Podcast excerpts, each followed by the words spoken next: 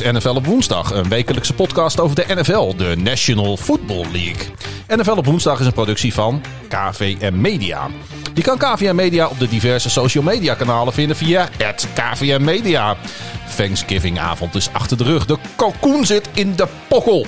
We hebben een lichte kater. We hebben een lichte kater van alle wijn en bier, maar gelukkig zorgden Houston en Washington voor het nodige vertier. Mijn naam is Klaas-Jan, tegenover mij zit Pieter. Hoi. En Frank. Hey.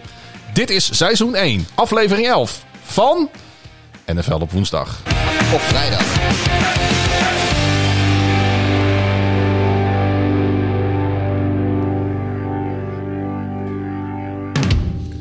NFL op woensdag met een speciale Thanksgiving special op vrijdag.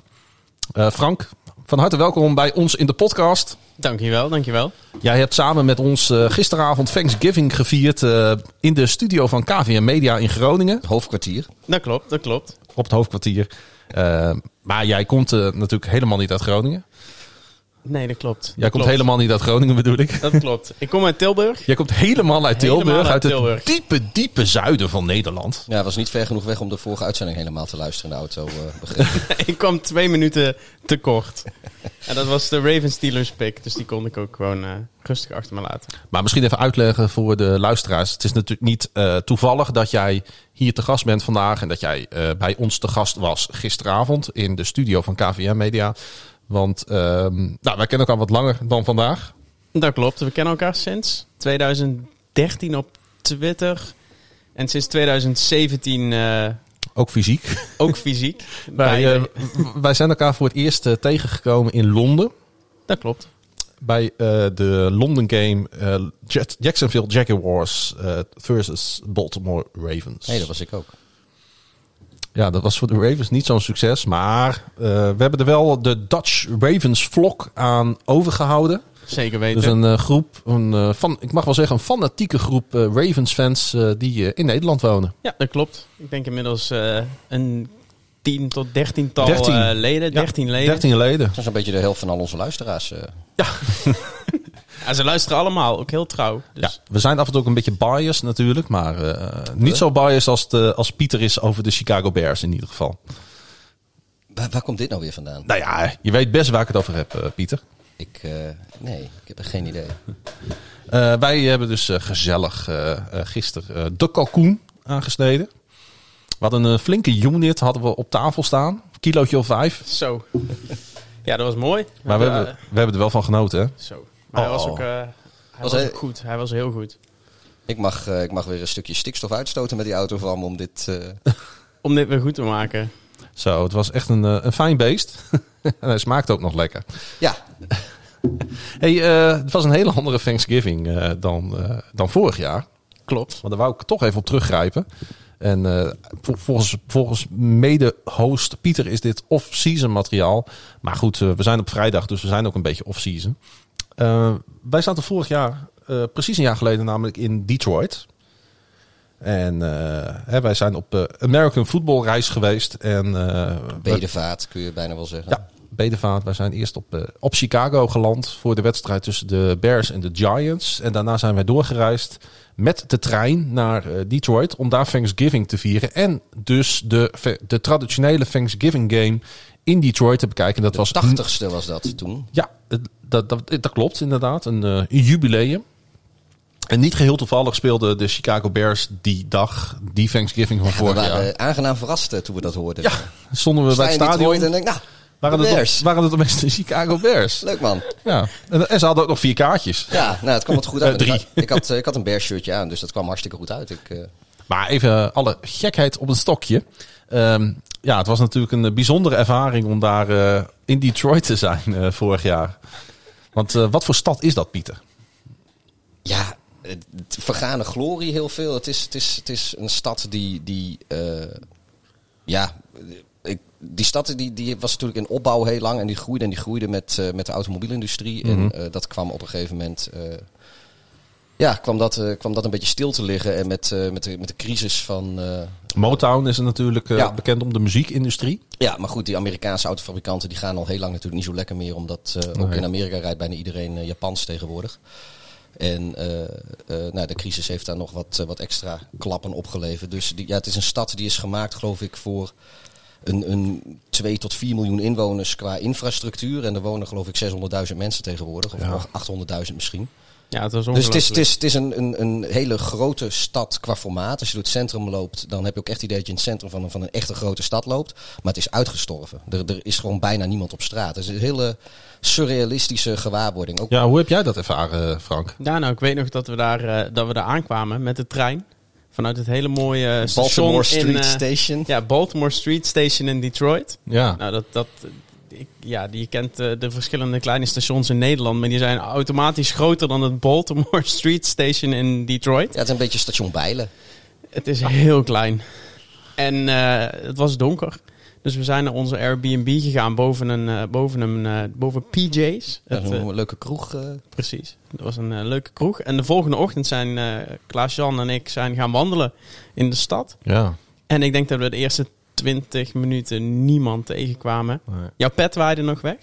Ja, het waaide. Het was... Het enige wat je zag liggen waren overal die steps. Die elektrische steps die ze daar hadden. Die leendingen, zoals je hier die scootertjes hebt, dat je daar die steps... Nou, die lagen echt op iedere straathoek. Dat is me nog wel... Ik denk dat Detroit anders nog wel iets drukker is. Maar rondom Thanksgiving trekt iedereen natuurlijk naar zijn familie toe. Alle kantoren gaan dicht, wat uniek is in Amerika. Want ze zijn ongeveer samen met eerste kerstdag... zijn het de enige dagen in het jaar dat de kantoren echt een dag op slot gaan. Klopt. Dus de inner cities, de downtowns in Amerika, dat zijn natuurlijk, daar wonen heel weinig mensen. Nee, maar daar werken wel heel veel mensen. Dus wij hebben natuurlijk ook die stad getroffen op een moment dat de bedrijvigheid weg was. Maar het was wel surrealistisch, hè? Ja, dat klopt. Ja, maar zelfs als je zoals vlak voor die wedstrijd van de Lions dan ben je dus in de omgeving van het stadion. En het ja, toen we daar een keer binnen waren, verbaasde me eigenlijk dat het stadion wel zo goed als vol zat. Want ook voor, maakt niet uit wat voor andere sport of andere wedstrijden je ook naartoe gaat. Als het stadion een beetje vol zit, dan is het in de omgeving van zo'n stadion, is het gewoon vol. Precies. En druk. En dat was daar ook niet. Nee, en dan heb je nog de beroemde Thanksgiving Day Parade in Detroit. Ja. Nou, daar waren we dus voor opgestaan. We hadden ontbeten in het stadion van de Red Wings Pistons. En dan zouden we die parade zien. Nou, daar hebben we naar staan kijken. Dat was op zich heel leuk, maar niet bijzonder spectaculair. Nee, stelde weinig voor. En toen gingen we naar de tailgate. En we hadden de week daarvoor bij de Chicago Bears de tailgate gehad voor de Giants game. Ja, dan weet je niet wat je meemaakt. Want dat is zo groot, is dat. Al die velden rondom Soldier Field, al die parkeerplaatsen staan al vanaf ochtends 8 uur helemaal vol. Als je eraan komt, wij kwamen eraan met de lift. Dus een soort Uber is dat. Mm-hmm. En we stappen uit die auto en dan zie je die parkeerplaatsen. En je ziet echt gewoon de hittegolfjes van alle grillen en barbecues zie je zeg maar boven de auto's uit zijn en rookwalmen van. Het scheelde ook dat het zo'n echte mooie winterdag was natuurlijk. Met strak blauwe lucht. Ja. Rond het vriespunt was het geloof ik toen. Nou, en Detroit was het eigenlijk. Het weer was ook wel oké. Ja, het was wel oké, maar het was echt het tegenovergestelde van wat we in Chicago hadden meegemaakt. Want rondom het stadion van de Detroit Lions, Ford Field, was her en der een plukje auto's bij elkaar. Ja, een tentje dan. En inderdaad een verdwaalde camper. En dat was dan... Ja. Alles wat het en was. Onze tailgate was dus wij zijn in het stadion van de Tigers. Ja. En het honkbalteam van Detroit, voor de goede orde. Het was een leuke tailgate, maar het had niet de authenticiteit. En we komen misschien nog op een vraag zo meteen van een luisteraar terug. Mm-hmm. Maar het had niet de authenticiteit van de andere tailgates die we hebben meegemaakt. Het was op zich wel een keer leuk om in het stadion van de Tigers... want dat ligt dus naast Ford Field. Die hebben ze dan een deel van de omloop... Die is dan opengesteld voorafgaand aan die wedstrijd van de Lions. En dan kun je dan bier drinken en wat hamburgers en hotdogs en zo krijgen. Ja. Ja, kijk, wij zijn natuurlijk daar zonder auto. Dus wij kunnen al niet op de parkeerplaats gaan barbecuen. Dus voor ons was het wel een uitkomst dat we daar in dat Tiger Stadium een beetje bier konden drinken en wat vette hap konden eten. Bovendien waren we daardoor ook nog eens in het honkbalstadion van de Tigers geweest. Ja. Wat ook wel leuk is om een keer te zien. Konden we die ook weer bijschrijven. Ja. Maar goed, om weer terug te gaan zeg maar, naar Detroit, wat voor stad het is. Het stadion was gewoon Ja, uitverkocht wil ik het niet noemen, maar ik denk dat het wel voor 90% vol zat. Ja, zeker wel hoor. En Ford Field is een indrukwekkend stadion als je binnenkomt. Het is eigenlijk een hele grote sporthal. Maar goed, omdat het zo groot is, is het automatisch indrukwekkend. Ja. Het is ook zeker niet lelijk. Maar ik vond het zo'n contrast, zeg maar. Tussen een beetje de uitgestorven en de desolaatheid in de directe omgeving van het stadion. Gewoon een half uur voor kick-off. En dan kom je in het stadion en dan was het inderdaad wel vol. En alles goed geregeld ook. Ja, goed geregeld. Ja. Maar goed, ja, de hele rare stad, Detroit, wat dat betreft. Het heeft wel een charme ergens, vind ik. Het heeft wel iets, die stad. Maar... Ja, tuurlijk. En dat verhaal ook. Ik zou er niet willen wonen. Nee, we zouden er niet willen wonen eens. Maar we zijn alle drie wel blij, denk ik, dat we er zijn geweest. En dat we dit allemaal weer hebben meegemaakt. Ja, het was voor mij dan de tweede keer dat ik er was. Het is misschien komt er ook wel eens een derde keer. Je hebt misschien helemaal geen reden om, als je een rondreis door Amerika maakt, om naar een stad als Detroit te gaan. Sowieso zijn de steden iets minder interessant in Amerika natuurlijk.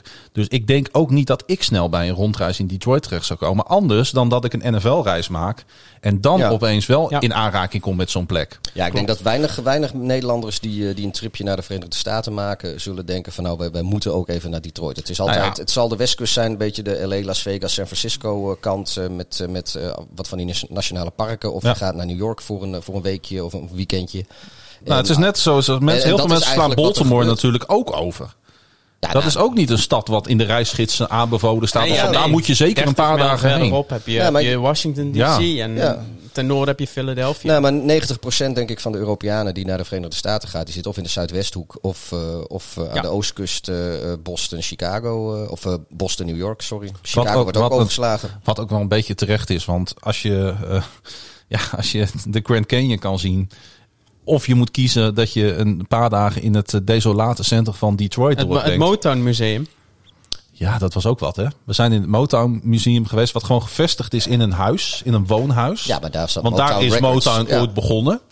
Ja, het was een bijzondere ervaring. Zullen we het daar maar op houden? Ja, laten we het daarop houden. Ja, even terug naar die wedstrijdbeleving. Er wordt gevraagd door Janno, hoe is de stadionbeleving in Amerika en waarom zou iedereen dat een keer in zijn leven meegemaakt moeten hebben?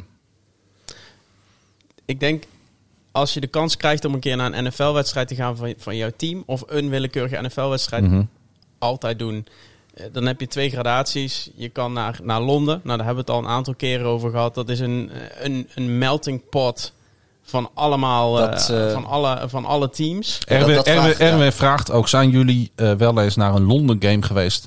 En hoe verhoudt zich dat tot de real deal in de Verenigde Staten? Nou ja, bij een London game, ik zeg altijd voor de grap, je kan de bingo kaart meenemen met alle teams. En je gaat ze op één dag ga je alle 32 jerseys ga je tegenkomen. Wat ook wel erg tof is om te zien. Dat is heel tof. Ja. Een echte NFL game van jouw team in jouw stad is een hele andere ervaring, omdat dat de lokale mensen zijn die voor alle wedstrijden daar naartoe gaan. Je hebt de echte tailgate experience. Het neemt ook heel veel vooroordelen weg. Ja. Ik ben een keer naar een wedstrijd geweest met iemand die, meerdere keren zelfs, met iemand die, die vindt sport wel interessant. En stadions bezoeken en een sportwedstrijd, dan is die jongen gelukkig. Maar die heeft verder niets in het bijzonder iets met American football. Laat staan dat hij daar een teamvoorkeur heeft. Maar die had wel een beetje dat heeft iedereen denk ik wel een beetje een vooringenomen notie van hoe Amerikaanse sportbeleving werkt. En wat is die vooringenomen notie? Nou, dat het toch een beetje commercieel is. Ja, en misschien wel wat gemaakt. Ja. En weet je, de cheerleaders, zo van hoezo ben je dames nodig om jou te vertellen wanneer je moet gaan juichen. Dat is wat mensen ervan denken. Zo zit dat in de praktijk natuurlijk niet helemaal. Maar als je dan inderdaad bij een wedstrijd in de Verenigde Staten bent van een team, ongeacht welk team het is, dan zit je moet je natuurlijk kijken of je een beetje goedkope kaarten kan krijgen, want dan zit je tussen echte fanatiekelingen. En dan merk je gewoon dat die mensen net zoveel passie hebben voor hun club als de gemiddelde Europese voetbalsupporter voor hun voetbalclub. Die beleving is gewoon authentiek op de tribunes. Dat klopt.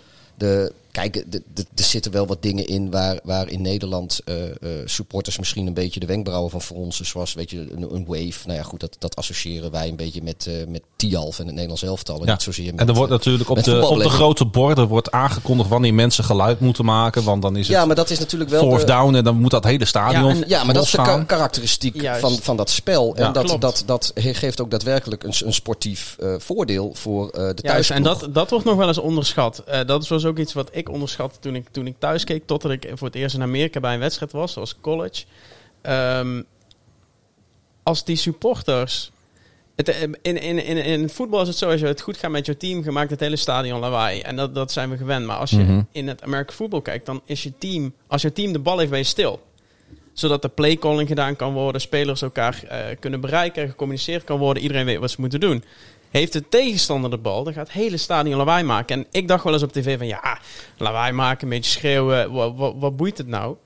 Maar het is als je er zelf in staat, in die orkaan van geluid. We hebben het in Baltimore meegemaakt, die laatste drive tegen de Niners. Mm-hmm.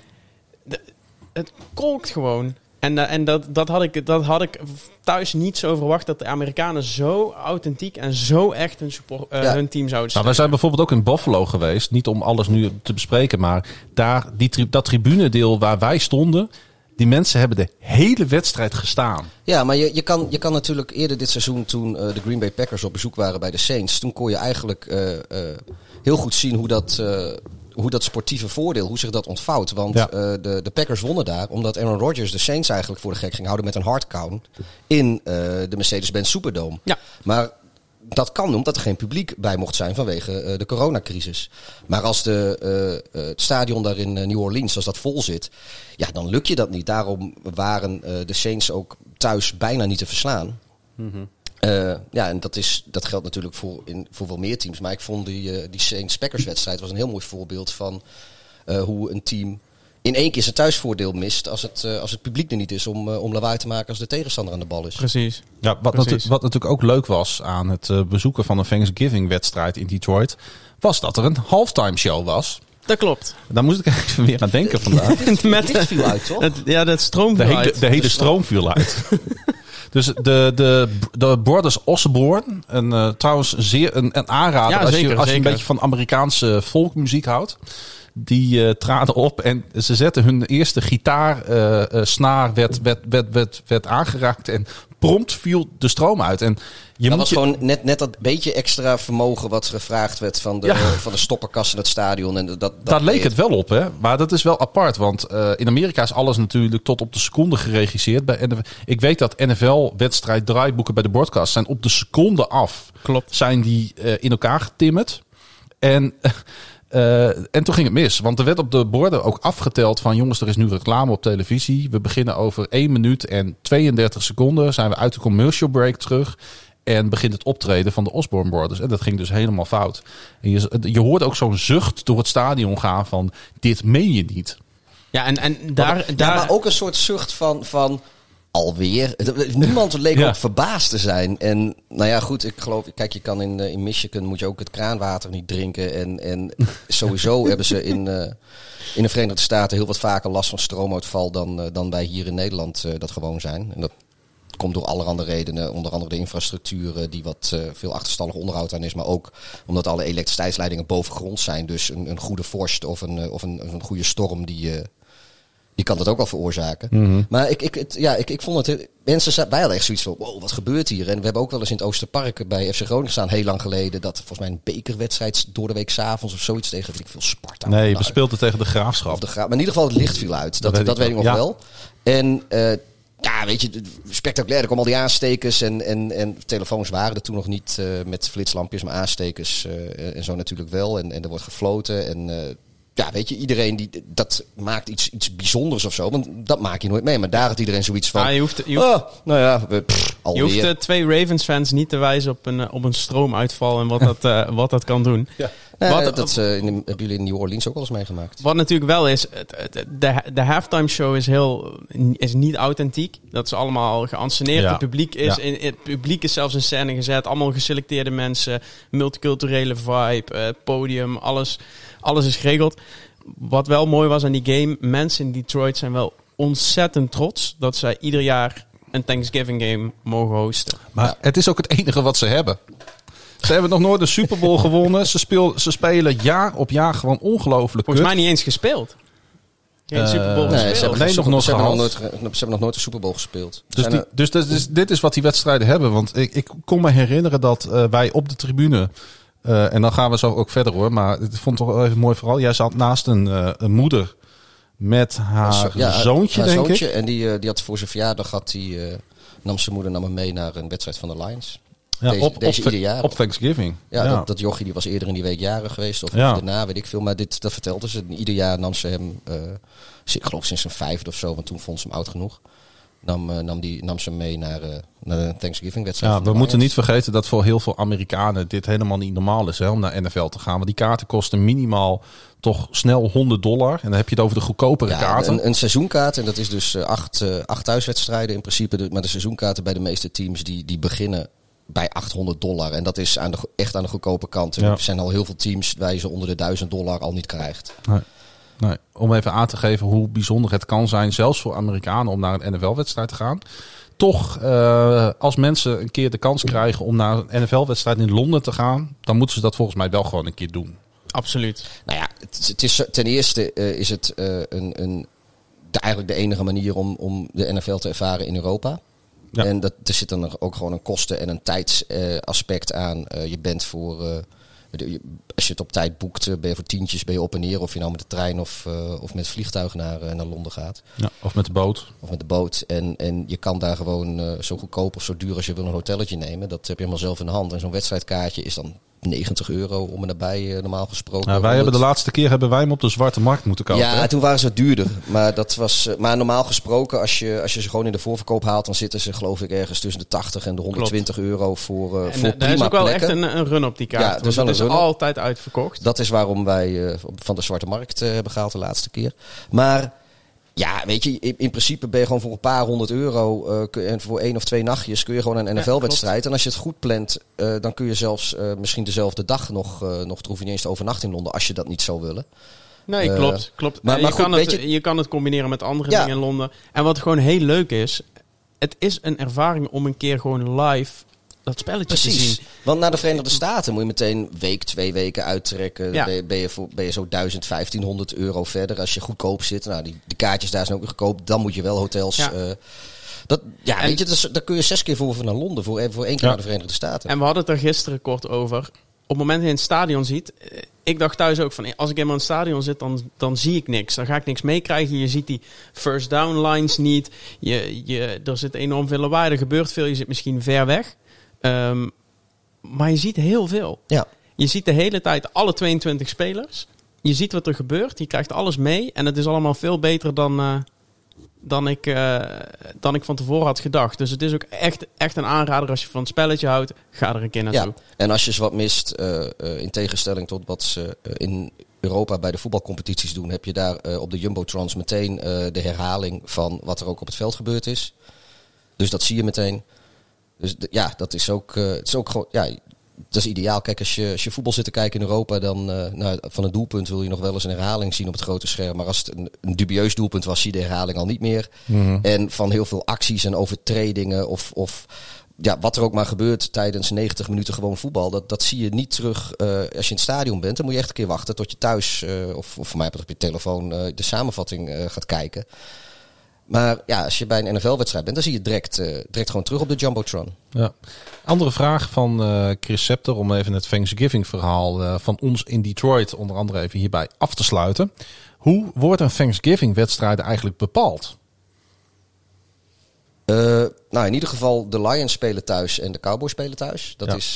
Dat is gewoon van historie uit zo gekomen. In de jaren 70 is het volgens mij 2 keer gebeurd dat de Cowboys niet thuis speelden met Thanksgiving. Maar daarna gewoon standaard wel.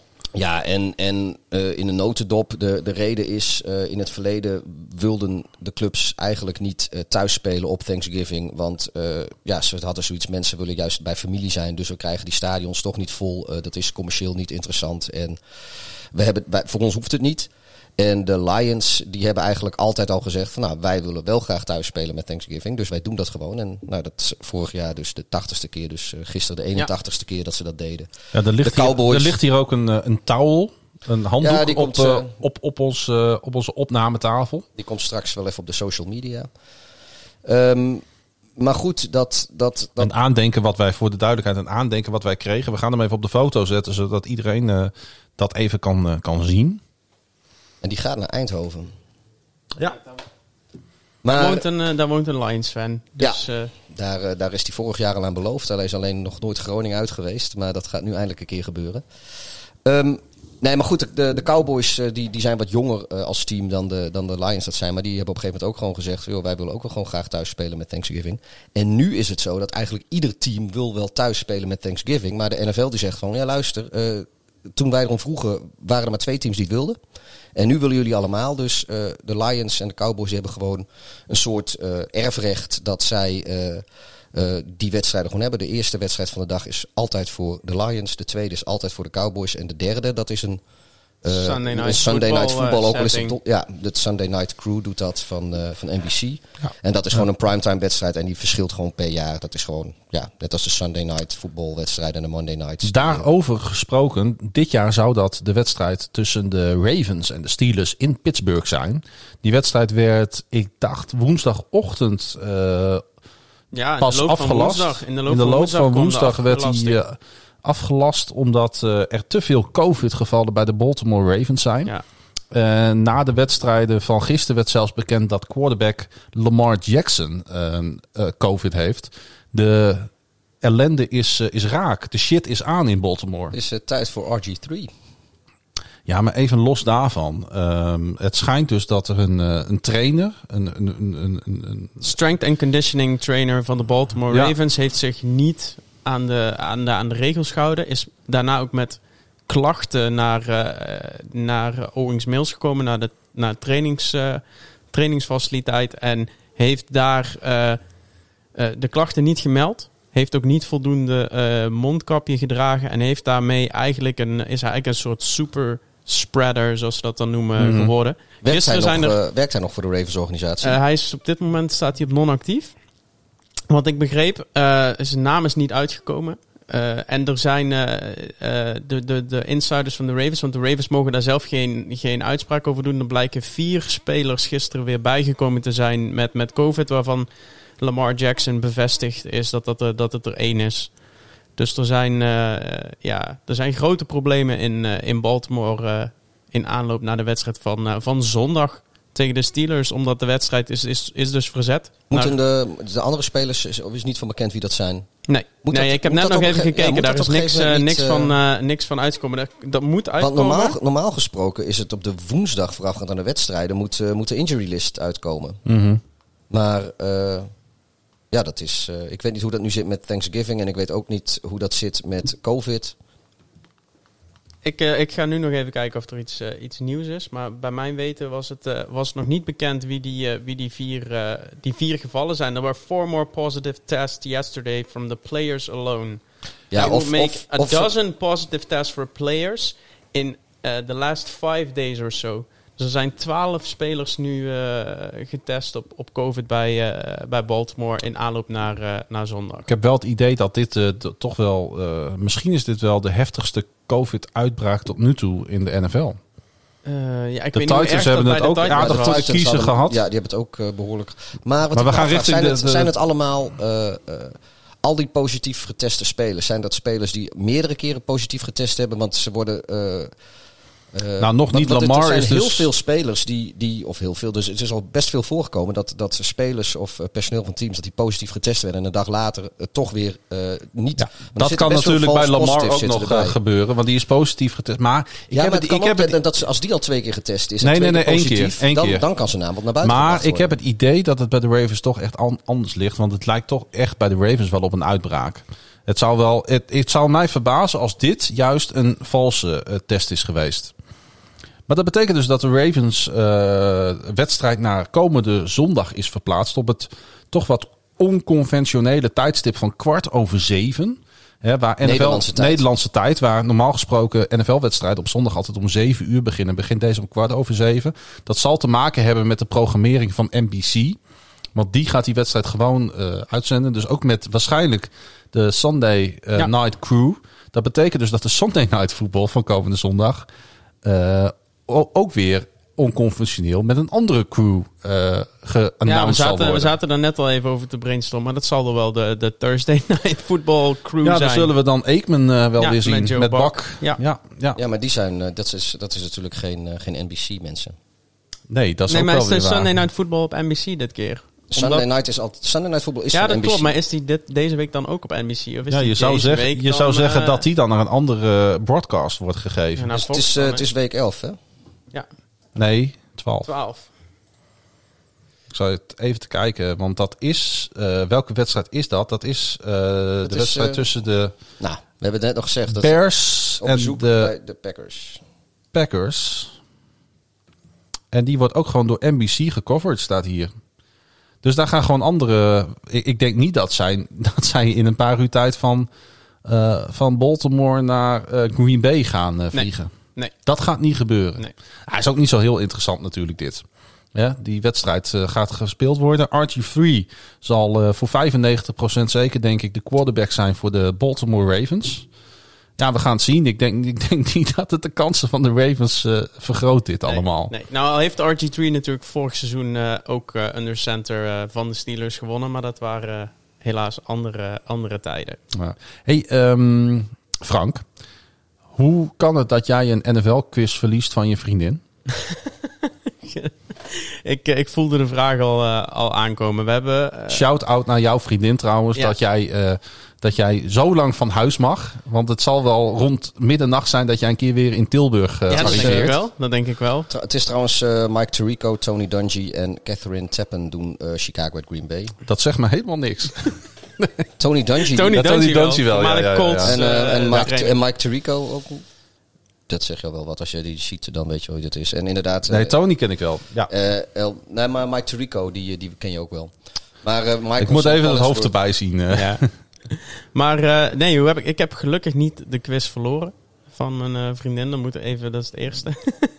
Nee, we hadden vorige week... Ene Pim vraagt dat trouwens. Pim vraagt dat, ja. Ik speel met Pim in een fancy football league, Road to Glory. En daar hadden we vorige week Raymond en Kim Burger. Die hadden een online quiz georganiseerd. En mijn vriendin die heeft ook meegedaan. Er waren heel veel multiple choice vragen.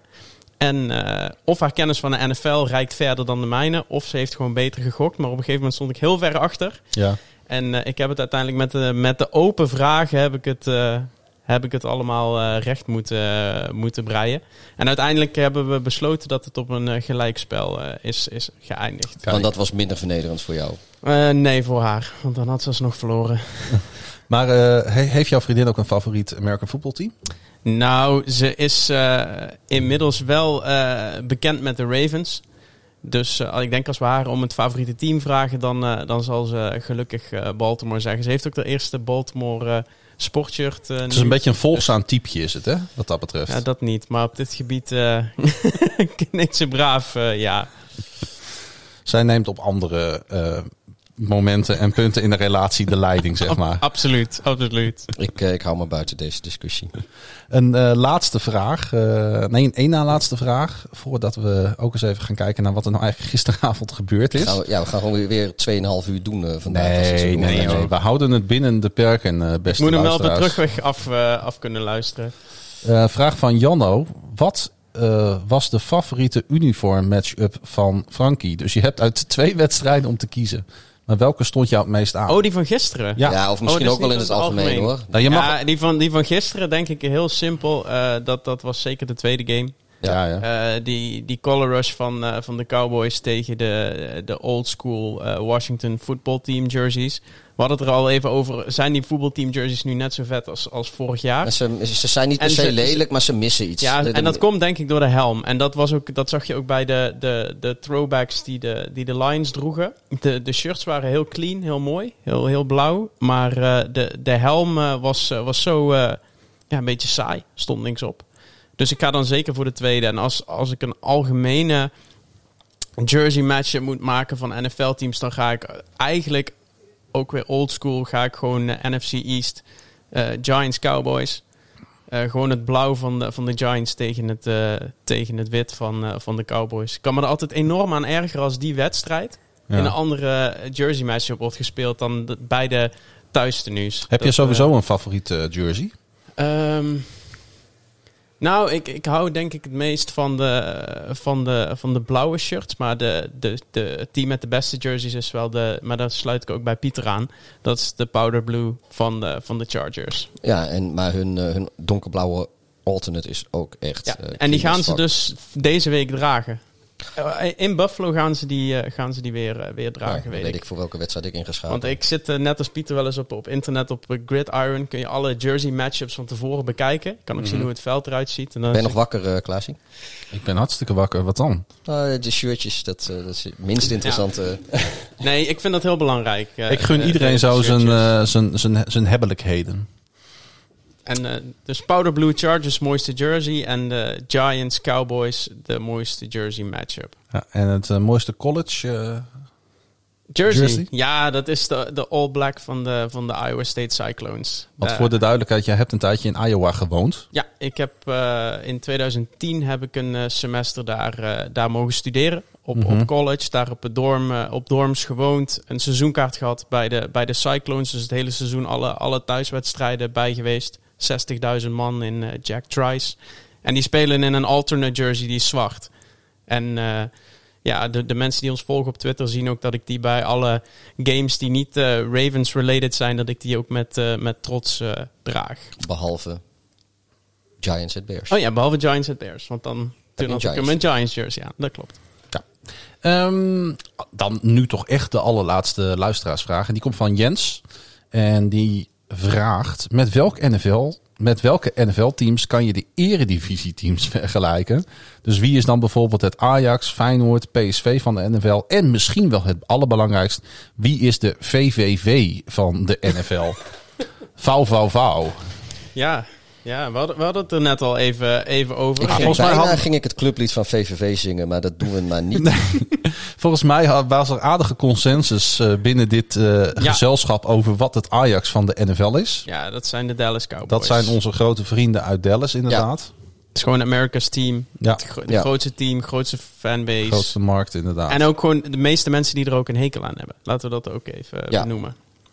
Dan het Feyenoord van de NFL. Ja, dat had Pieter een goede suggestie. Ja, ik vond dan toch de Chicago Bears. Want best wel groot team. Maar ze winnen eigenlijk zelden tot nooit wat. En die keren ver in het verleden dat er wat gewonnen werd. Daar wordt dan tot in de treuren aan teruggerefereerd. Ja, en ze lopen allemaal hand in hand, hè? Ja. Ik zat meer een beetje aan de Pittsburgh Steelers te denken. Ik denk toch, weet je wel, zo'n staalstad. Ja, blue collar. Ja, maar ook zo'n staalstad met industrie. Rotterdam heeft de haven. Ja, Pittsburgh heeft de staal. Heb je dan niet succesvol om... Nee, dat is waar, ja. Zou Feyenoord niet de Eagles zijn? Ja, je bedoelt dat er ook veel geknokt wordt? Ja, maar ook toch een havenstad of ook industrie. Ja, maar zou Eagles niet meer het ADO zijn, zeg maar? Ja, daar zat ik ook aan te denken. Inderdaad. Dat is ook een mooie vergelijking. En we hadden VVV. Ja, wat is nou het VVV van de NFL? Ja, het ligt er een stadion in een gat. Nou, ik zit in Buffalo te denken. Ik vind VVV zo cult met dat stadion. Ja, maar dat ligt... Wij zijn in Buffalo geweest. En dat stadion lijkt er wel op, ja. Ja, en het ligt gewoon echt ook aan de rand van het land. Ja, eens. Ja, 3 stappen en je bent in Canada. 3 stappen op de kalde kiertje weg. En je staat in Duitsland. Ja, nee, dat klopt. Je hoeft mij niet te vertellen. En de allerbelangrijkste vraag, wat is dan het FC, ons aller FC Groningen. Wat is dan het FC Groningen van de NFL? Ja, die mag je zelf beantwoorden, Klaas-Jan. Want je had zelf een hele mooie vergelijking. Ja, ik weet het niet meer.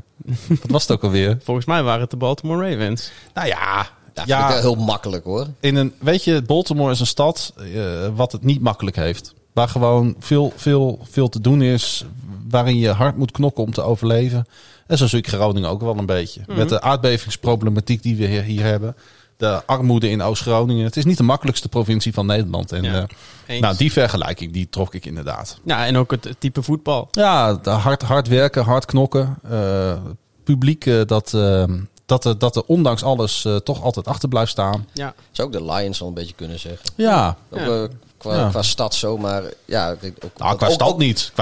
Ja, is ook een stad met. Als jij Baltimore een stad met problemen vindt en dat vergelijkt met Groningen, dan kun je dat met Detroit natuurlijk ook gewoon. Ja, maar wij zijn geen aardbevingsproblemen. Maar ik kijk hier, wij nemen dit keer namelijk op vanuit het centrum van Groningen. En ik kijk hier zo een beetje het gedempte Zuiderdiep over. Nou, ik denk dat het hier een stuk drukker is dan in Detroit. Dat klopt, maar de Ravens winnen wel eens wat. En Groningen, ja, 1 keer per ongeluk. Oh hé, een beker gewonnen. Maar zeg ik 1 keer per ongeluk. En natuurlijk de Chippy Pola Cup hebben we ook een keer gewonnen. En het Maritiem Toernooi in Den Helder. Ja. En we hadden tot slot nog een mooi vergelijk tussen AZ en een veldteam. Ja, die had jij. Ja. Kom maar door. Het was de Vikings. AZ en de Vikings hebben één ding met elkaar gemeen. En dat is dat het dak van het stadion de afgelopen jaren is ingestort. Precies. Ja. Nou ja, en ik vind dan natuurlijk de Green Bay Packers nog een beetje het Heerenveen van de NFL. Ja. Een beetje, ze praten daar wat raar. Ze zijn een beetje achtergebleven. En het komt uit een dorpje. Ja, ik zie daar wel overeenkomsten. Ja, die zie ik ook wel. En een aparte shirtcombinatie. Ja, wat ook een beetje zeer doet aan de ogen. Hebben ze ook bij de Packers zeker? Hebben ze bij de Packers ook een speler met een fascistisch verleden? Laten we doorgaan. Oké, want... Die speler waar je aan refereert, het is zijn 100ste geboortedag vandaag. Wij gaan door met de NFL, maar al snel. We gaan hem live doen met z'n drieën. We doen hem altijd live. Ja, we zitten al 40 minuten in de uitzending, dus het wordt ook wel tijd om daaraan te beginnen. Ja. Wie begint ook? Wie zou ik alweer beginnen? Jij. Ik? Jij begint, Klaas-Jan. Met, even kijken, moet ik wel de goede knop indrukken natuurlijk. Oh ja, daar zit hij. Met de NFL. Maar dan snel. Ja, je zal maar Thanksgiving moeten doorbrengen in Detroit. Wij deden het vorig jaar met ons drieën en kwamen terecht in een vage Airbnb boven een kroeg waar absurdistische kunst en eclectische muziek in elkaar smolten. Bij de Lions smolt maar weinig samen. Absurdistisch zijn de droevige prestaties van de Lions wel. De Texans hebben Deshaun Watson en J.J. Watt. En zij lieten het toch al desolate Detroit met een nog leger gevoel achter. Ook de Cowboys waren weinig gelukkig op het belangrijkste feest van het jaar. Trump verleende woensdag in Washington nog gratie aan een kalkoen. Het voetbalteam van de stad verleende totaal geen gratie aan hun tegenstander in Dallas, die zich een slag in de ronde cowboyde. Het enige waar ze in Dallas dankbaar voor mogen zijn, is dat het seizoen over dikke maand afgelopen is. De Ravens en Steelers kwamen dankzij COVID niet in actie. Ben Roethlisberger was dus vrij om iets anders te stuffen dan een kalkoen. De Ravens hebben vogelgriep en dus moet de stal op slot. Derhalve blijft de hay in de barn. Voordeel is nu wel dat de Ravens ongeslagen blijven tegen de Steelers op Thursday Night Football. De NFL, maar dan snel. Dat was wel heel snel. Ja, het is ook een hele speciale uitzending. Ja, het dekt wel voor een keer de lading. Want? Dat die echt heel snel was. Ja. In tegenstelling tot de rest van de podcast. En jullie hebben er nog een wedstrijd ingepropt die niet eens gespeeld is. Dus een uitgebreide, maar toch korte NFL, maar dan snel. Hoeven die komende week niet meer te doen. Ja, we beginnen traditiegetrouw natuurlijk met de Monday Night Football. Maar die was er niet, dus die slaan we over. Eerste wedstrijd van gisteren. De vroege wedstrijd die begon Nederlandse tijd om 6:30. De Houston Texans op bezoek bij de Detroit Lions. Een wedstrijd... Ja, ik had een beetje medelijden met Detroit. Want weer gingen ze op Thanksgiving onderuit. Ja, nou, ze hebben 2 weken geleden per ongeluk thuis gewonnen. En dat was volgens mij voor het eerst in zo ongeveer een jaar dat ze thuis wonnen. Ja, 384 dagen, klopt. Ja, en ze zijn nu gewoon weer verder gegaan met waar ze mee bezig waren. Dus ja, mensen die voelden zich nu ook weer wat vertrouwd. Het voelde een beetje onwerkelijk aan, denk ik, in Detroit de afgelopen weken. Ja. Maar nu is alles weer bij het oude. Ja, jij hebt die wedstrijd natuurlijk voor ons bekeken. Geanalyseerd. Wij waren vooral bezig met kalkoen eten en wijn naar binnen slempen. Nou, het was een hele leuke wedstrijd. Zeker het eerste kwart. Ik heb het opgeschreven. En als je daar dan naar kijkt wat er het eerste kwart allemaal gebeurde... dan zaten we allemaal lekker op de stoel. Ja. Want het begon met een punt van Houston. Toen een touchdown van Detroit. Een punt van Houston. Interception, J.J. Watt, touchdown Houston. Een fumble van Detroit. Daarna een touchdown van Houston, een fumble van Detroit, een fumble van Houston en toen een touchdown van Detroit. En dat was alleen het eerste kwart. Ja, het begon echt heel chaotisch. En dat was Nou ja, dat was voor ons wel prettig om meteen in zo'n wedstrijd te komen. Want als dat zo op gang kabbelt, dan is dat heel makkelijk om weer weg te kijken en andere dingen te gaan doen. Wat uiteindelijk wel een beetje gebeurd is natuurlijk. Maar toen de kalkoen één keer op tafel kwam, toen was er weinig oog meer voor de wedstrijd. Maar dat eerste kwart, ja, dat was één grote chaos. Ja. En daarna, ja, er werd ook nog een extra punt of een extra point gemist. Dus er stond ook 13-14 aan het einde van dat eerste kwart. Ja, en ik snap echt de Detroit Lions niet. Want die zijn dus zo... Ja, goed, ze vorige week verloren ze met 20-0 of zo. Ja, 20-0 Panthers. Ja. Maar in ieder geval 0. En ja, de week daar dan weer voor wonnen ze wel van de Washington Football Team. Was dat een zwaar bevochten overwinning. Maar ja, ik heb toch het idee dat de Lions zijn... Er zit wel meer talent in dat team dan dat er recordwijs of uitkomt. En zeker als je thuis tegen een team als de Texans... daar moeten de Lions toch gewoon van kunnen winnen. Ze missen aanvallend, net als afgelopen zondag... natuurlijk wel enkele belangrijke wapens in de aanval... En met name natuurlijk Golladay, die vorig jaar op Thanksgiving trouwens een touchdown ving tegen de Bears. In deze fase van het seizoen mist ieder team belangrijke spelers. Ja, laten we wel zijn. Dat is waar. Maar het was, ze konden een tijdje meekomen met de Texans, die echt geen heel sterk jaar draaien. Maar Deshaun Watson... stomme turnovers ook inderdaad natuurlijk. Ze begonnen het zelf wel weg te geven. Maar wat vonden we van Deshaun Watson, jongens? Ja, begon stil aan de wedstrijd. Maar had op een gegeven moment ook heel goed door dat de secondary van de Lions gewoon echt heel kwetsbaar was. Zo lekker als een mandje is, zou ik bijna willen zeggen. Geen communicatie tussen safety en corner. Nee. Het mooiste voorbeeld, denk ik, was de touchdown tweede kwart op Johnson. Eigenlijk wel een catching running back. Maar je zag gewoon dat die corner gewoon gokte. Of de corner gokte dat die bal daar niet ging komen. Omdat Johnson dat toch niet zou doen. En die safety gokte ook. Ja. Mm-hmm. En het ergste van het hele verhaal, vond ik dan vanuit de Lions perspectief, is dat het in het vierde kwart, deed het gewoon nog een keer. Alleen dan met Will Fuller. Zelfde play call. En weer dezelfde bal, weer dezelfde miscommunicatie. Will Fuller the fifth. Maar schrijnend. En dan heb je aan Deshaun Watson de verkeerde. Want het is natuurlijk wel een... Ja, het is een fenomenale quarterback. Hij is het probleem niet in Houston.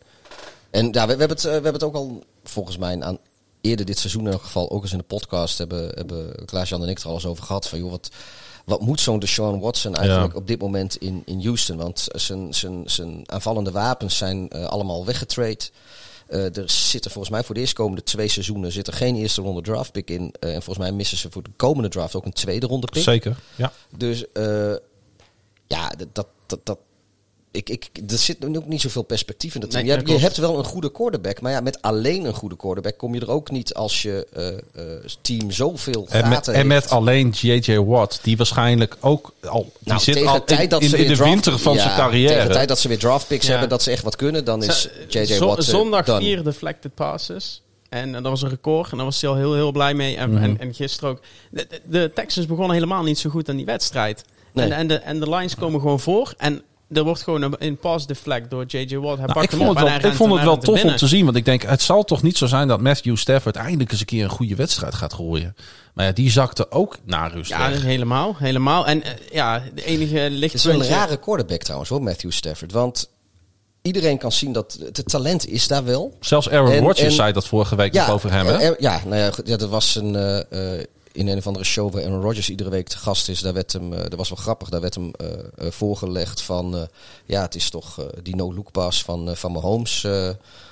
Wat vond jij daarvan? En toen had ik zoiets van... Nou, het is toch schitterend dat Patrick Mahomes de no-look pass in de NFL heeft geïntroduceerd. En dat was niet een sneer naar Mahomes, maar vooral naar de media. Die net doen alsof de dingen die Mahomes doet, alsof dat allemaal nieuw is. Ja, en Aaron Rodgers heeft zoiets van, luister, vriend Stafford, die doet dat soort dingen al jaren. En daar wordt gewoon nooit wat van gezegd. Eens. En dat hebben we ook al eens eerder in deze podcast benoemd. Ik weet niet meer precies wat toen de context was, maar dat was ook een bal van... Ik weet niet meer wie die quarterback was, maar er was toen iemand anders die ging dat ook op. Nee, dat was Stafford. Was ook Stafford. Ja, toen zei het al. Als Mahomes dit zo hebben gedaan, dan staat Twitter 3 dagen op zijn kop. En zoiets zei Aaron Rodgers, die zei dat nu ook weer.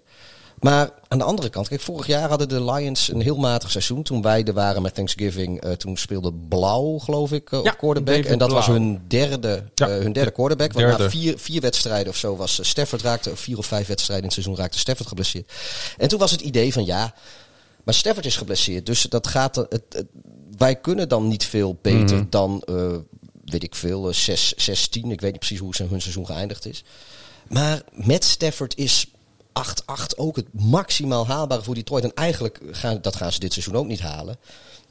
En dan denk ik van ja, Stafford is best een goede quarterback. Maar als hij niet speelt voor de Lions, dan gaat het in één keer zogenaamd slecht. Want Stafford is er niet. Maar als hij dan wel weer terug is, dan zijn de resultaten eigenlijk niet veel beter. De wedstrijden zien er misschien iets beter uit. Maar ja, ik zie die Matt Patricia dan ook wat daar dan wat aan de zijlijn staan. Straalt ook helemaal niets uit. Wordt niet boos. Wordt niet blij. Wordt niet verdrietig. En dan is er een moment aan het eind van de eerste helft dat de Lions op fourth down staan. Er staan nog 15 seconden op de klok. Ja. Dan heb je met Pieter toch een hele redelijke kikker in huis. Die ook op afstand goed is. Ik denk wel meer dan redelijk met Pieter. Zeker meer dan redelijk. En dan gaat hij 15 seconden voor het eind van de eerste helft gaat hij de bal wegpunten in plaats van dat ze voor een 60 plus field goal attempt gaan. Ze hadden het was op een gegeven moment was het volgens mij wel voortaal, maar ze hadden ook nog time-outs, 2 of 3 hadden ze sowieso nog. Deed dus die ook niks mee. Als je zeg maar die laatste 3 pogingen, als je die drive, als je daar dat in iets conservatievere playcall kunnen doen om in ieder geval nog een yardje of 5 of à 10 richting de endzone te kruipen om daar gewoon een field goal te kunnen proberen. Ja. Toen was ik klaar mee. Ik was er gewoon echt klaar mee. Ik denk fuck you Lions. Nu ga ik tieren voor Houston. Ja, en terecht. Ik was er echt. Weet je, ik ben dan als kijker, als liefhebber zo teleurgesteld in wat die Lions uitstralen daarmee. Moeten we eigenlijk concluderen dat het misschien voor zowel Matthew Stafford als J.J. Watt beter is om, ik weet niet precies hoe de contractsituaties van die spelers zijn, om toch eens te gaan kijken of ze niet elders hun carrière uit kunnen spelen, zeg maar. Nog 1 of 2 of 3 seizoenen afhankelijk. Het zijn wel. Want Stafford die kijk, als ik, er zijn heel veel teams denk ik die beter worden van Stafford, die dan ook meteen beter zijn dan dat de Lions nu zijn. Ik zou bijna bijvoorbeeld een team als de Cleveland Browns een quarterback als Stafford gunnen. Ja. Ik denk dat contender. Ik denk dat je daar als Baltimore Ravens fan niet per se blij van zou zijn als dat gebeurt. Maar ook bijvoorbeeld kijk, je zou als Stafford zijn misschien ook wel als Joe Burrow volgend seizoen nog een jaar lang rustig gaan revalideren. Waarom zou Stafford dan niet gewoon een jaar in? Heb ik natuurlijk benoemd afgelopen zondag. Ja, dat ik zei van afgelopen zondag, afgelopen woensdag, dat ik zei, ja, ik denk dat de Bengals toch echt voor een goede veteraan moeten gaan volgend seizoen. Aan de andere kant, ik weet niet of Stafford de zin heeft. Dan wel achter Burrow. Dan wel. Stafford is te goed om achter Burrow te gaan staan. Nee, als Burrow nog niet 100% fit is, bedoel ik natuurlijk. Het moet nu blijken. Als Burrow echt een jaar eruit is, dan is een ervaren quarterback beter dan een nieuwe draft. Ja, ik zou wel, als ik een Matthew Stafford was, zou ik wel even wachten wat er gebeurt met offensive line daar in Cincinnati voordat ik daar zou gaan tekenen. Ja. Maar bijvoorbeeld de Patriots. Ja. Ik denk als Stafford naar de Patriots gaat en Bill Belichick zit er nog, want ik zou mij niet verbazen als het experiment Newton na dit seizoen ook stopt. Ik denk dat als Stafford heeft nog wel een 3-4 goede jaren in zich, wel meer misschien. Mm-hmm. Ik denk dat Stafford bij de Patriots met Bill Belichick, die de gameplans ervoor maakt en die er weer een team omheen zet. Ik denk dat je dan weer, het zou mij niet verbazen als de Patriots dan gewoon echt weer een behoorlijke factor van belang gaan zijn in de AFC. Eens. Ja. En Deshaun Watson dan? Hoe gaat zijn NFL-carrière er de komende jaren uitzien? Nou ja, kut. Hij heeft erbij getekend. Ja. Dus hij zit voor de komende vier jaar of zo zit hij of vast aan de Texans of een ander team zou voor hem kunnen traden. Dat zou het voor de Texans het voordeel hebben dat ze weer wat hoge draftpicks krijgen. Maar dan moet het andere team wel voornemens zijn dat contract, ja, dat van, contract over te nemen, het contract van Watson over te nemen. Nou, sterker nog, maar als daar krijg je minimaal natuurlijk 1 eerste ronde pick krijg je daar gewoon sowieso voor terug. Dat kan niet anders. Kijk, dat is natuurlijk ook wel waard. Want hij is natuurlijk ook al gewoon gegaan in de eerste ronde. Maar je hebt met Watson wel een soort van garantie. Je weet wat je krijgt. Je weet dat je gewoon een meer dan capabele NFL-quarterback krijgt. Maar met de salary cap die omlaag gaat. Ik ben even aan het kijken hoor. Het is 156 miljoen voor 4 jaar met een maximum van 160 miljoen. Dus dat is even gemiddeld 40 miljoen per jaar. Ik zie niet veel teams zomaar dat contract overnemen. Of het moet echt ten eerste moet je de cap space gewoon hebben. Want ik denk bijvoorbeeld aan een Saints team. Maar die hebben de cap space niet. Zoveel teams hebben die space niet. Nee, of ze moeten inderdaad spelers die zwaar op de salary cap... Kijk, Jacksonville zou misschien dan een goede optie zijn. Die hebben gigantische cap space volgend jaar. Die kunnen natuurlijk heel goed een franchise quarterback gebruiken. De Jets. Ja. Jets hebben ook... Ja, de Jets... De Jets die kunnen natuurlijk... Ik moet zeggen dat Jacksonville het eerste team is wat in mij opkomt. Nee, maar de Jets die kunnen natuurlijk voor Trevor Lawrence gaan. En dat is misschien wel handiger dan voor Deshaun Watson. Aan de andere kant... Ja, hoe groot het talent... Je hebt geen picks. In de eerste ronde niet, in de tweede ronde niet. Nee. Dus is dit misschien wel de manier voor Jacksonville om... Je hebt geen coach. Je hebt geen general manager. Ja. Het enige wat je hebt is Deshaun Watson. En misschien nog hierna wat uitstekende position players. Maar daar houdt het ook wel mee op. Ja. Dus het was een leuke wedstrijd gisteren. En we hebben ons vermaakt. Ik bedoel, uiteindelijk lopen de Texans de tweede helft er gewoon mee weg. Met name nog 3. Het werd wel sloppy op een gegeven moment van de Lions, hè? Dat de Stafford deed op een gegeven moment maar wat. En die offensive line die raakte moe. En die blokte niet meer. En alles liep uit de pas. Nee, het was niet goed. Als er op een gegeven moment, als de aanvallend, als dat ritme er niet is, dan lukt ook echt helemaal niks. Nee. En dan is het open huis. Ja. Wat wel nog leuk was, Mohamed Sanu kwamen we. Ik had niet eens door dat hij bij de Lions speelde. Ja. Maar hij maakte zowel de touchdown als de 2-point conversion in het vierde kwart. Was overigens zijn eerste catch als een Detroit Lion. Wat wel mooi was, is dat Peterson, die was in het begin van het seizoen, was hij daar starter. Adrian Peterson, de running back voor de duidelijkheid. Ja. En je had natuurlijk die allereerste wedstrijd van het seizoen, had je...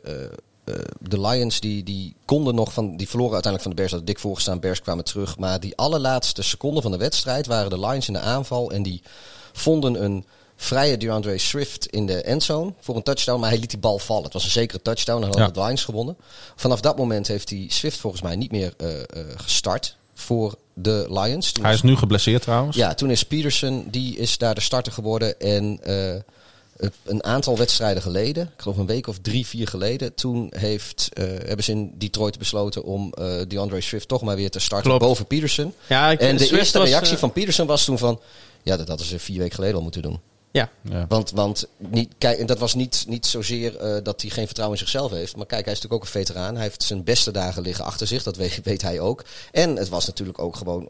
hij steunt daarmee gewoon zijn teamgenoot. Ja. Het is wel zuur dat hij nu geblesseerd is. Maar ik vond dat ook wel een mooie veteranenopmerking van... Ja, weet je, ik start als ze moeten. Maar ze kunnen beter hem starten. Het had zo'n Thanksgiving game uit 2014 kunnen zijn, hè? Ja. De 2 rushing touchdowns van Adrian Peterson en een deflected...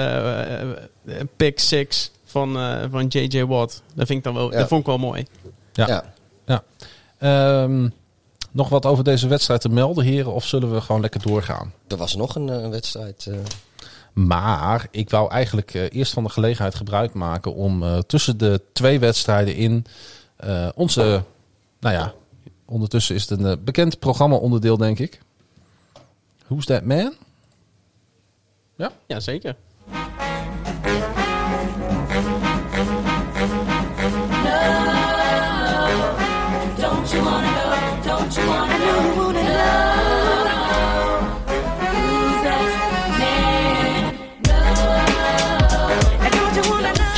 De Who's That Man van aflevering 11, de Thanksgiving special. En wij dachten, omdat jij er bent, Frank, leek het ons wel leuk om het deze keer aan jou over te laten. Ja, mooi. Ik vind het altijd leuk. Ik vind het een leuk programma-onderdeel.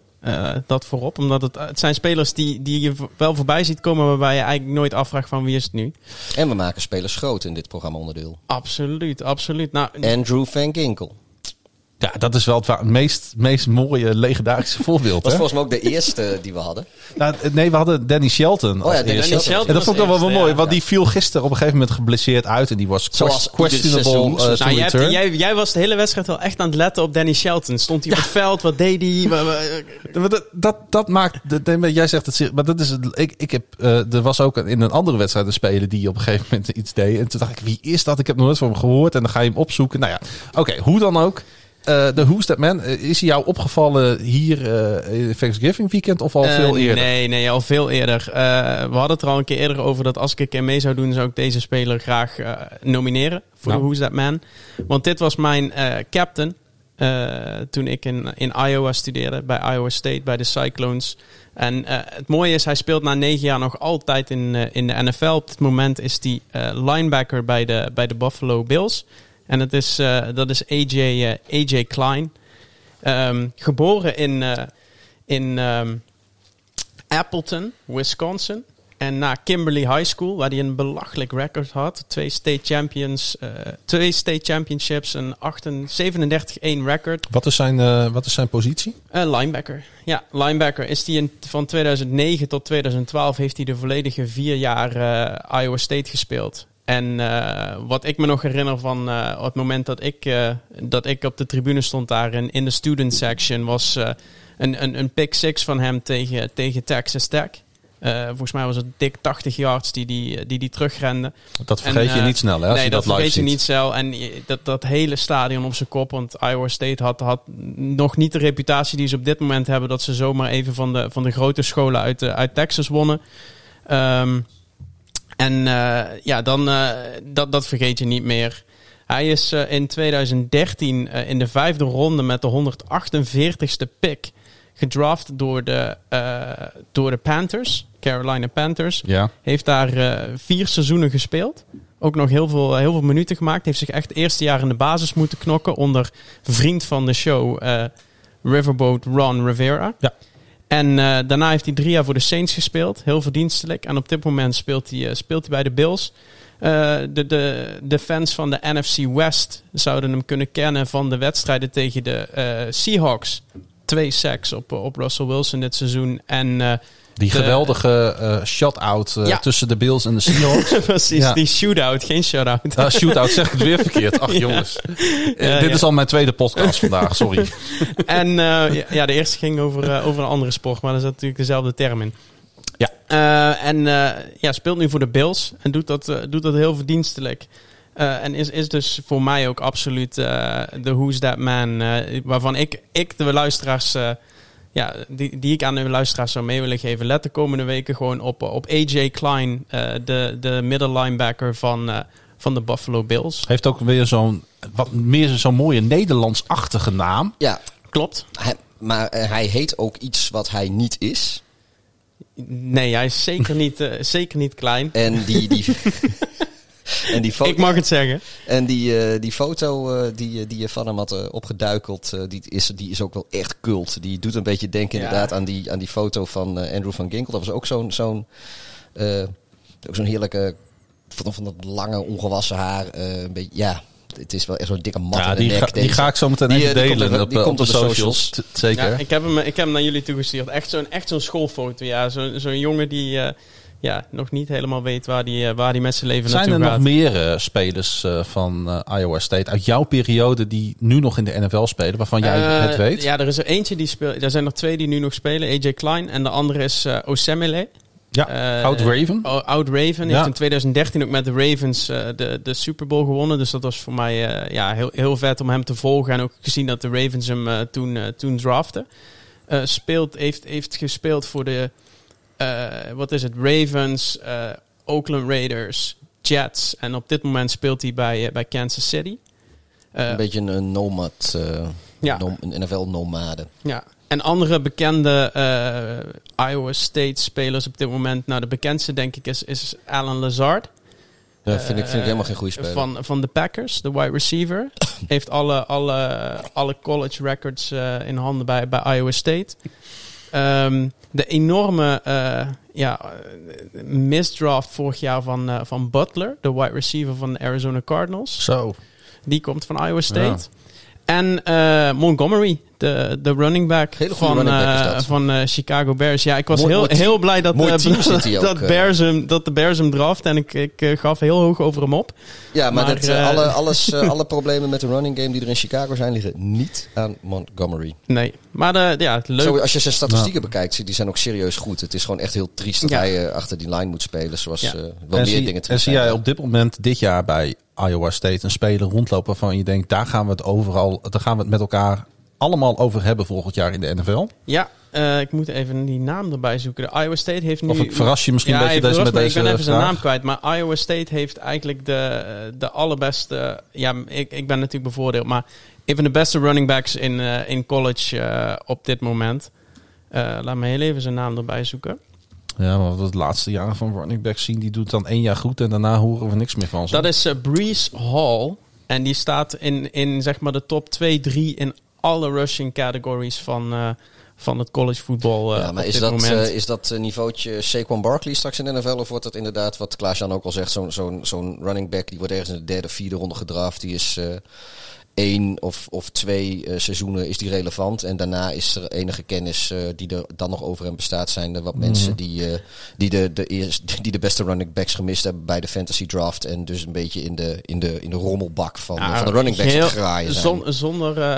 Zonder bevoordeeld te zijn ga ik gewoon voor de categorie Saquon Barkley. Maar dan zonder de blessures. Dus ik hoop dat het echt een pareltje wordt. Blessures gunnen wij natuurlijk niemand. Nee. Laten we naar de tweede wedstrijd en tevens laatste wedstrijd van Thanksgiving gaan.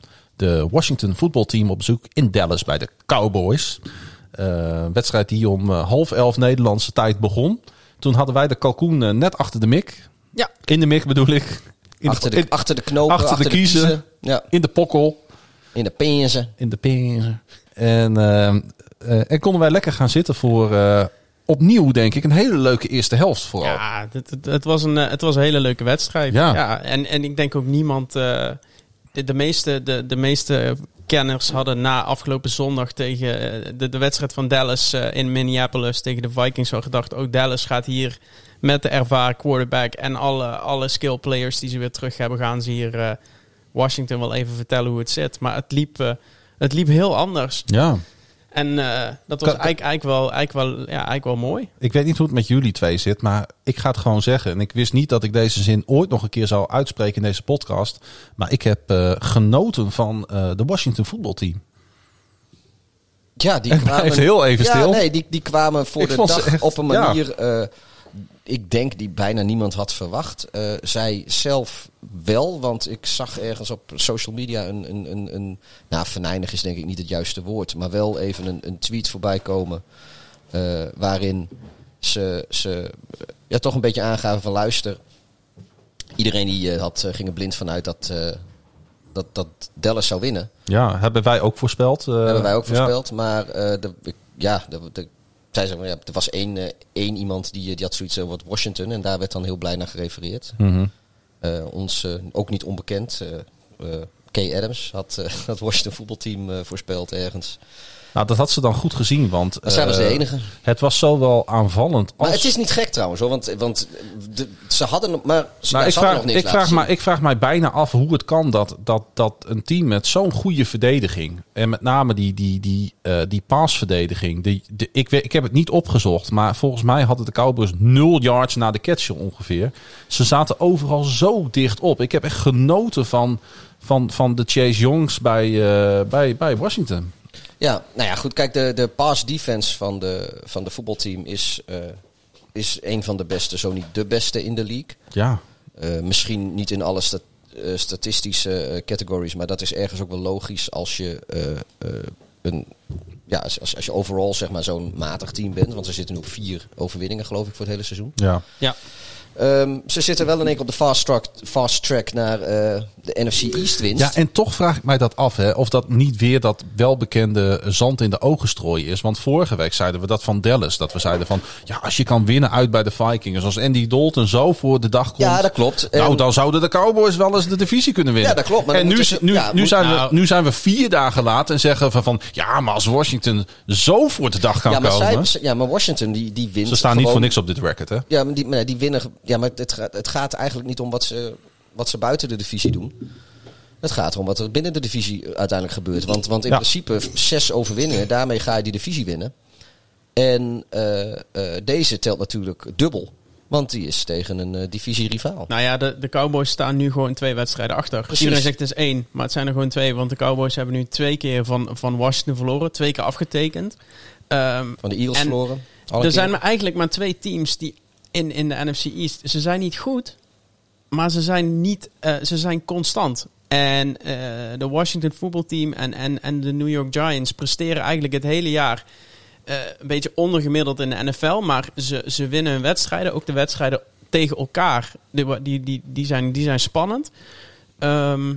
En vergeet niet dat beide teams, vooral de Giants, ook nipt een aantal wedstrijden. Ja, dit was zeg maar voorafgaand aan de Thanksgiving-wedstrijd tussen Dallas en Washington. Maar het divisierecord van de Eagles is 2-2. Van de Giants is 3-2. Van de Cowboys was 1-2, dus dat is nu 1-3. En de Washington voetbalteam zit nu op 3-2. Dus de Giants en de voetbalteam hebben nu hetzelfde divisional record in de NFC Ja, East. Mooi. Spelen die niet week 17 tegen elkaar? Ja, of 16. 16 is volgens mij niet per se in de divisie, toch? 17 wel weer. Ja, maar 16, het zal toch echt 17 zijn. En 17 is sowieso een divisie. Ja, en we hadden het gisteren ook even over. De Giants hebben een iets gemakkelijker schedule. Ja. Ik wil ook echt zien of de Giants zondag winnen van de Bengals. Dat zijn ze natuurlijk nu aan hun stand verplicht, denk ik. Ja. Als ze dat doen, dan hebben we dan kunnen we de Eagles en de Cowboys denk ik afschrijven. Ja, zover wil ik niet gaan. De Eagles die hebben natuurlijk wel altijd die tie en dat is gewoon een halve overwinning en die. Ja. Weet je. Moeten we dan toch de Eagles gelijk gaan geven in het pakken van die. Nee, van want laten we even het schedule van de Eagles erbij pakken, jongens. Dat is wel zwaar. dat is heel zwaar, want die krijgen nu. Seattle, Green Bay, New Orleans, Arizona en dan Dallas en Washington. Dus week 17 dus is niet... die kunnen dus nog 2 keer winnen en dan komen ze op 5 zeges in totaal. Stel dat ze per ongeluk tegen een van die andere teams toch een overwinning uit hun achterste weten te slepen. Mm-hmm. Ik bedoel, er gebeuren vreemdere dingen in de NFL. Ja. Ik zie eigenlijk geen enkel van deze teams. Washington staat nu op 4 overwinningen. Maar ik zie eigenlijk niemand in die divisie zomaar meer dan 6 overwinningen pakken. Nee. En op het moment dat de Eagles dus stel dat ze dus hun 2 divisional games winnen, dan moeten ze nog 1 van die andere stunt. Hebben ze ook 6 overwinningen en hebben ze altijd die halve die ze altijd voor hebben op de rest. Als iedereen 6 overwinningen heeft, winnen de Eagles de divisie. Ja, dat klopt. Ja. Dat klopt. Nou, ik ben even de andere schedules erbij in pakken. Laatste Giants Cowboys is volgens mij de laatste week 17 game. Ja. Nou, laten we niet alle schedules opnoemen, want dan is iedereen het straks weer vergeten. Want dan dat gaan we toch nooit onthouden. Maar laten we het erop houden dat welk team heeft het makkelijkste schedule volgens jou? Giants. Zeker. Ja, die hebben maar dit is gewoon de enige divisie die nog helemaal open ligt. We kunnen wel naar schedules gaan kijken en zeggen van wie een voordeel heeft of wie niet. Maar als mensen thuis een tientje over hebben en willen inzetten, zou ik het niet in deze divisie doen. Nee, dat is ook weer raar. Nee. Hey, er viel ons natuurlijk nog wat anders op om nog even terug te gaan naar die wedstrijd. En laten wij, voordat we het daarover gaan hebben, eerst even kijken wat hier op tafel staat, Pieter. Want volgens mij zijn jullie met z'n tweeën vanmiddag naar de kelder van Martijn geweest. Ja, de kelder van de Biertopper. Ja, leuk om daar een keer erbij te zijn. Ik bedoel, ik heb al een keer heb jij ook een keer bestelling gedaan? Ja, zeker. Met de Met de kortingscode NFL. Ja, dus die werkt? Korting. Ja, die werkt. Ja, nee, die werkt. En heb je nog wat voor lekkers hebben wij meegekregen? Wij hebben een nieuwe Groningse IPA van Baks Bieren. Oh, weer Baks. Weer Baks. Maar dit is, vorige keer hadden we, ik weet niet eens hoe die heette, de iets. Maar we hebben nu de 415 of de 415 of... Mm-hmm. Ik weet niet precies hoe ze het willen dat je het uit gaat spreken. Ik zie dat erop staat New England Style Double IPA. Het zal de luisteraars weer niet verrassen. Nee. Dit is... Ze adviseren ons om op de bandwagon te hoppen. Want dit wordt een nieuwe serie van Big Fat IPA's that couldn't start with it. Nou, een heel verhaal. Maar het is een hele lekkere hazy New England Double IPA inderdaad. En, ja. En nou we het toch over de biertopper hebben. Kijk, de biertjes gaan open. Oh, hij ruikt alweer heel lekker hoor. En het biertje ook. Hey, want in deze wedstrijd, Washington at Dallas, viel ons één bepaalde play op. En wij vonden dat zo awesome dat wij dachten van, nou... Ja, daar zit de biertopper. Daar zit de biertopper van de week. Ik denk dat iedere luisteraar op dit moment verwacht dat wij natuurlijk...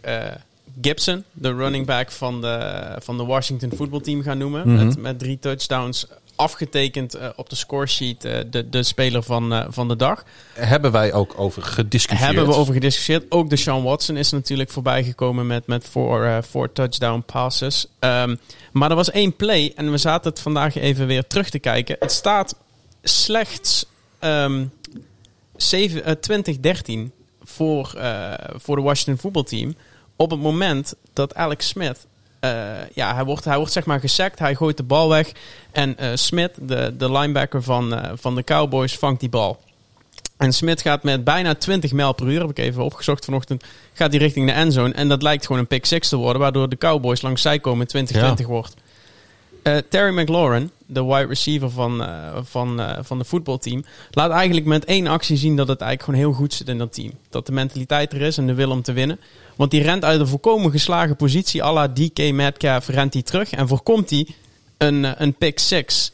En daarna houdt de Washington defense de Cowboys op een field goal. Waardoor die interceptie eigenlijk maar 3 punten oplevert in plaats van 7. En doordat de Cowboys daar niet langs zij komen... gaan zij in de plays daarna en in de balbezitten daarna... eigenlijk gekke dingen doen...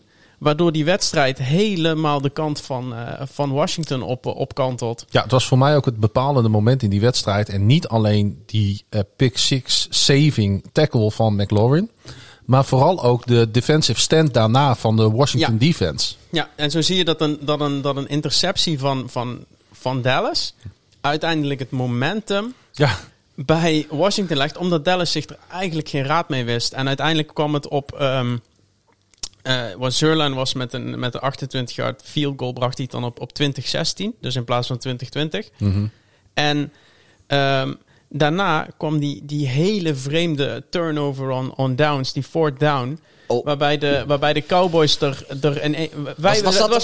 Dat was die rare bubble screen? Ja, wij zaten dus met z'n allen te kijken. En wij hadden het vermoeden dat het was fourth down. En Dallas... we hadden met z'n drieën allebei om een of andere reden het gevoel... dit wordt een fake punt. Ja. En dat gebeurde ook. En die werd zo slecht uitgevoerd. Ja, dat was ongelooflijk. Ja, de voetbalteam had ongeveer een uur de tijd om zich voor te bereiden op daarop. Want die play werd, zeg maar die trickplay werd zo diep. Ja.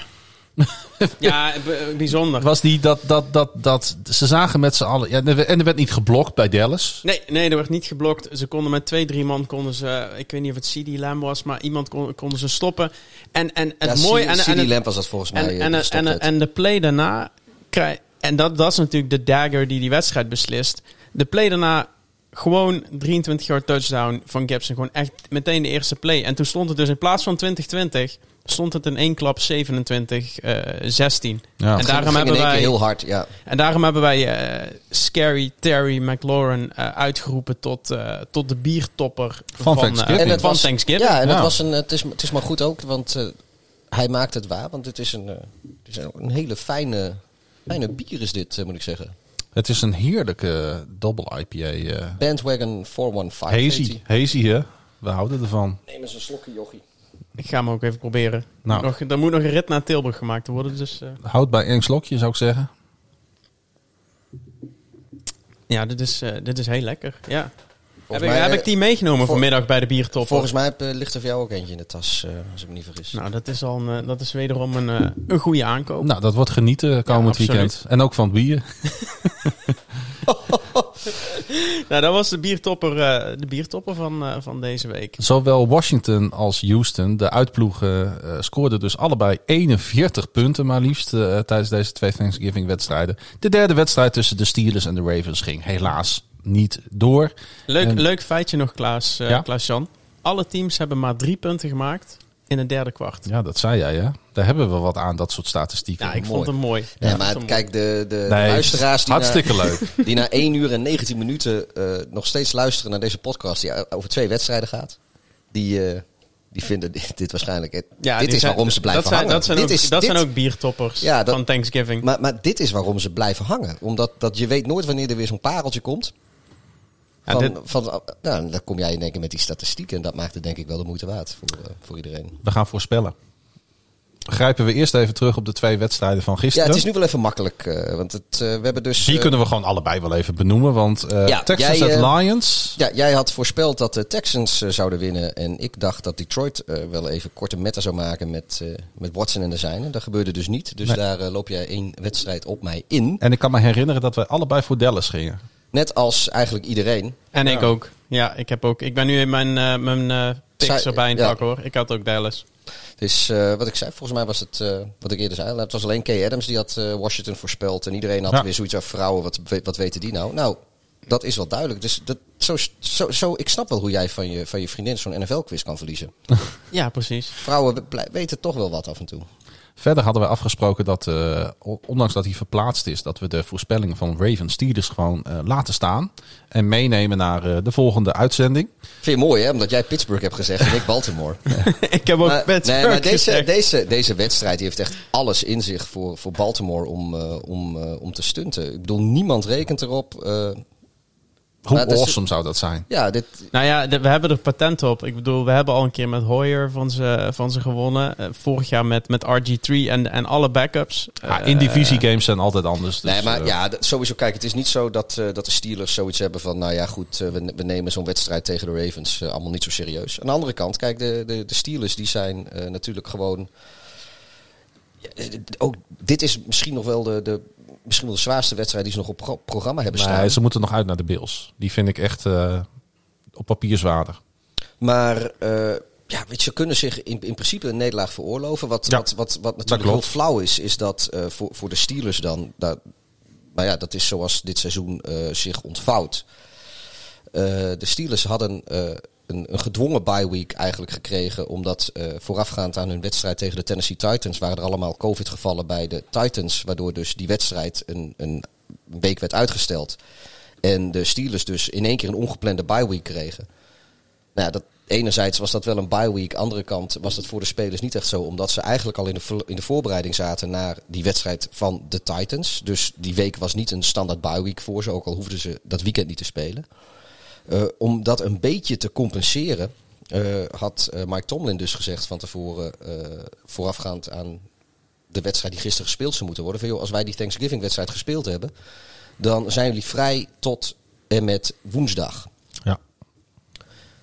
En de spelers van de Steelers die hebben dus, we zitten in week 12. Die hebben niet een echte bye week nog gehad. Nou, dus die huilie. Nee, maar goed, die hebben er aan toe. Die hebben rekening gehouden met dingen en die moeten nu in één keer. Wordt dit zo ook opgelopen. Het grote probleem daarvan is de familie. Je ziet je familie niet. Er moeten allemaal dingen gepland worden. Dus, ze zijn volgend jaar een paar maand vrij, jongens, achter elkaar. En dan kunnen ze alles met de familie doen wat ze willen. De plotselinge bye week die ze kregen, dat was te kort dag om voorbereiding te treffen. Want in coronatijd kun je niet zomaar op stap gaan. Dat doen ze misschien wel op het trainingscomplex van de Ravens. Maar andere teams nemen dat net wat serieuzer. en Ja, en nu hebben ze hadden ze wel de plannen de hele tijd om een midweekje of zo'n lang weekend vrij te hebben. En dat wordt ze nu dus ook ontnomen. Dus die spelers die hebben daar wel wat problemen mee. Dus misschien dat die wat gebrand zijn. Maar uiteindelijk blijf ik erbij. Ja, de Ravens hebben niks meer te verliezen. Die kunnen gewoon vrijuit spelen. En de Steelers die kunnen het zich permitteren om te verliezen. En die hebben misschien helemaal wel niet zoveel zin in deze wedstrijd. Vanwege wat ik net heel langdradig geschetst heb. Dus ja, ik blijf bij mijn pick voor Pittsburgh. Je kunt het spinnen wat je wil, maar ik denk dat de Ravens kansloos zijn. We gaan naar de wedstrijden van komende zondag, 29 november. Wat denk jij trouwens, Frankie? Pittsburgh of Baltimore? Pittsburgh. We zijn echte fans. Ja. We gaan de early window trappen we af in Atlanta. De Las Vegas Raiders gaan op bezoek bij Atlanta Falcons. Raiders. Dan naar Bills Stadium, zoals het nu dit jaar heet. Ja, dat is de officiële... Niet de New Era? Nee, het is officieel heet het Bills Stadium dit jaar. De LA Chargers gaan op bezoek bij de Bills. Wat op papier vind ik een hele leuke wedstrijd is. Record-wise is het 3-7 tegen 7-3. Jersey matchup wordt die ook mooi. Het wordt donkerblauw tegen wit. Ik ga hem callen voor de Chargers. Ik zeg Bills. Ja, dan zeg ik Buffalo. Ik wilde ook gewoon... Stick dan gewoon to your man. Ja, dat wilde ik Justin ook doen. Maar jij doet dat. Ja, dat wilde ik doen. Maar jij gaat voor de... Jij steelt me. We hadden afgesproken dat we niet voor een team, voor een pick gaan, omdat de ander wat anders zegt. Je gaat vanuit je... maar jouw gevoel zegt dus ook Buffalo. Ja, mijn gevoel die wil alleen maar dat Justin Herbert... Nou, fuck it, blijf bij de Chargers. Ik ken Pieter al 20 jaar, mensen. En ik kan jullie vertellen, Pieter heeft helemaal geen gevoel. Dan de wedstrijd tussen de New York Giants en de Cincinnati Bengals. Giants. Ik ook. Ja. En Pieter knikt. Ja, dat is nog een beetje boos. En vanwege de opmerking van net. Teleurgesteld ben ik. Dan de Titans tegen de Colts in Indianapolis. En dat zijn 2 divisiegenoten die allebei op 7-3 staan. En ik ga hem callen voor de Colts. Ik voor Tennessee. Ja, heeft COVID. Ja. Maar de Titans die gaan gewoon doen wat de Colts in Nashville deden. Dat gaan zij nu in Indianapolis doen. Zo werkt dat met divisiewedstrijden. Ik ga voor de Colts. Ja, je wil er echt helemaal geen verstand. Dat is natuurlijk de battle for the first place in de AFC South. Gaan we naar de Cleveland Browns. En die gaan op bezoek in Jacksonville bij de Jaguars. Cleveland. Die gaat naar de Browns. Ja, ik ga gewoon Jacksonville noemen. Omdat ik in die ene keer dat ik in deze podcast zit, ga ik niet Cleveland callen. Dus ik ga voor Jacksonville. Klaas, ik ben de vorige keer voor Jacksonville gegaan. En dat ga ik niet weer doen. Dus ik ga hier ook voor Cleveland. Dan en we hebben trouwens best wel veel wedstrijden. Omdat de byes uit het schedule zijn. Voor de duidelijkheid. Ieder team speelt dus. Wordt de podcast van volgende week ook langer? Weet je. 3,5 uur. Kan ik nu al vertellen. 4,5 uur misschien. We gaan 1,5 uur over 2 wedstrijden. En dan hebben we er voor de komende uitzending hebben we er 14. Dus ja, dat is als... Ja, tel maar uit. Ja, dat is 3 kwartier per wedstrijd. De Carolina Panthers gaan op bezoek bij de Minnesota Vikings. Pieter. De Vikings. Mini. Ik ga ook voor de Vikings. Ik ga voor de Panthers. Dan Gillette Stadium. De Arizona Cardinals. 6-4 op bezoek bij de 4-6 New England Patriots. Frank? De Cardinals. Ik ga hier... ze zijn hartstikke wisselvallig, de Patriots. Cardinals ook. Cardinals ook wel. Minder wisselvallig natuurlijk. Dus ik ga gewoon voor de Patriots. Ik ga dan voor Arizona. En de laatste early window game wordt gespeeld in East Rutherford. En dat zijn de Miami Dolphins op bezoek bij de New York Jets. Zo, daar waren we bijna bij geweest. Ja, even voor de, misschien wel toch leuk, even kleine side note nog, voordat we bijna het einde van de podcast zijn. Even een uitstapje, jongens. Wij zouden eigenlijk gaan reizen naar Amerika.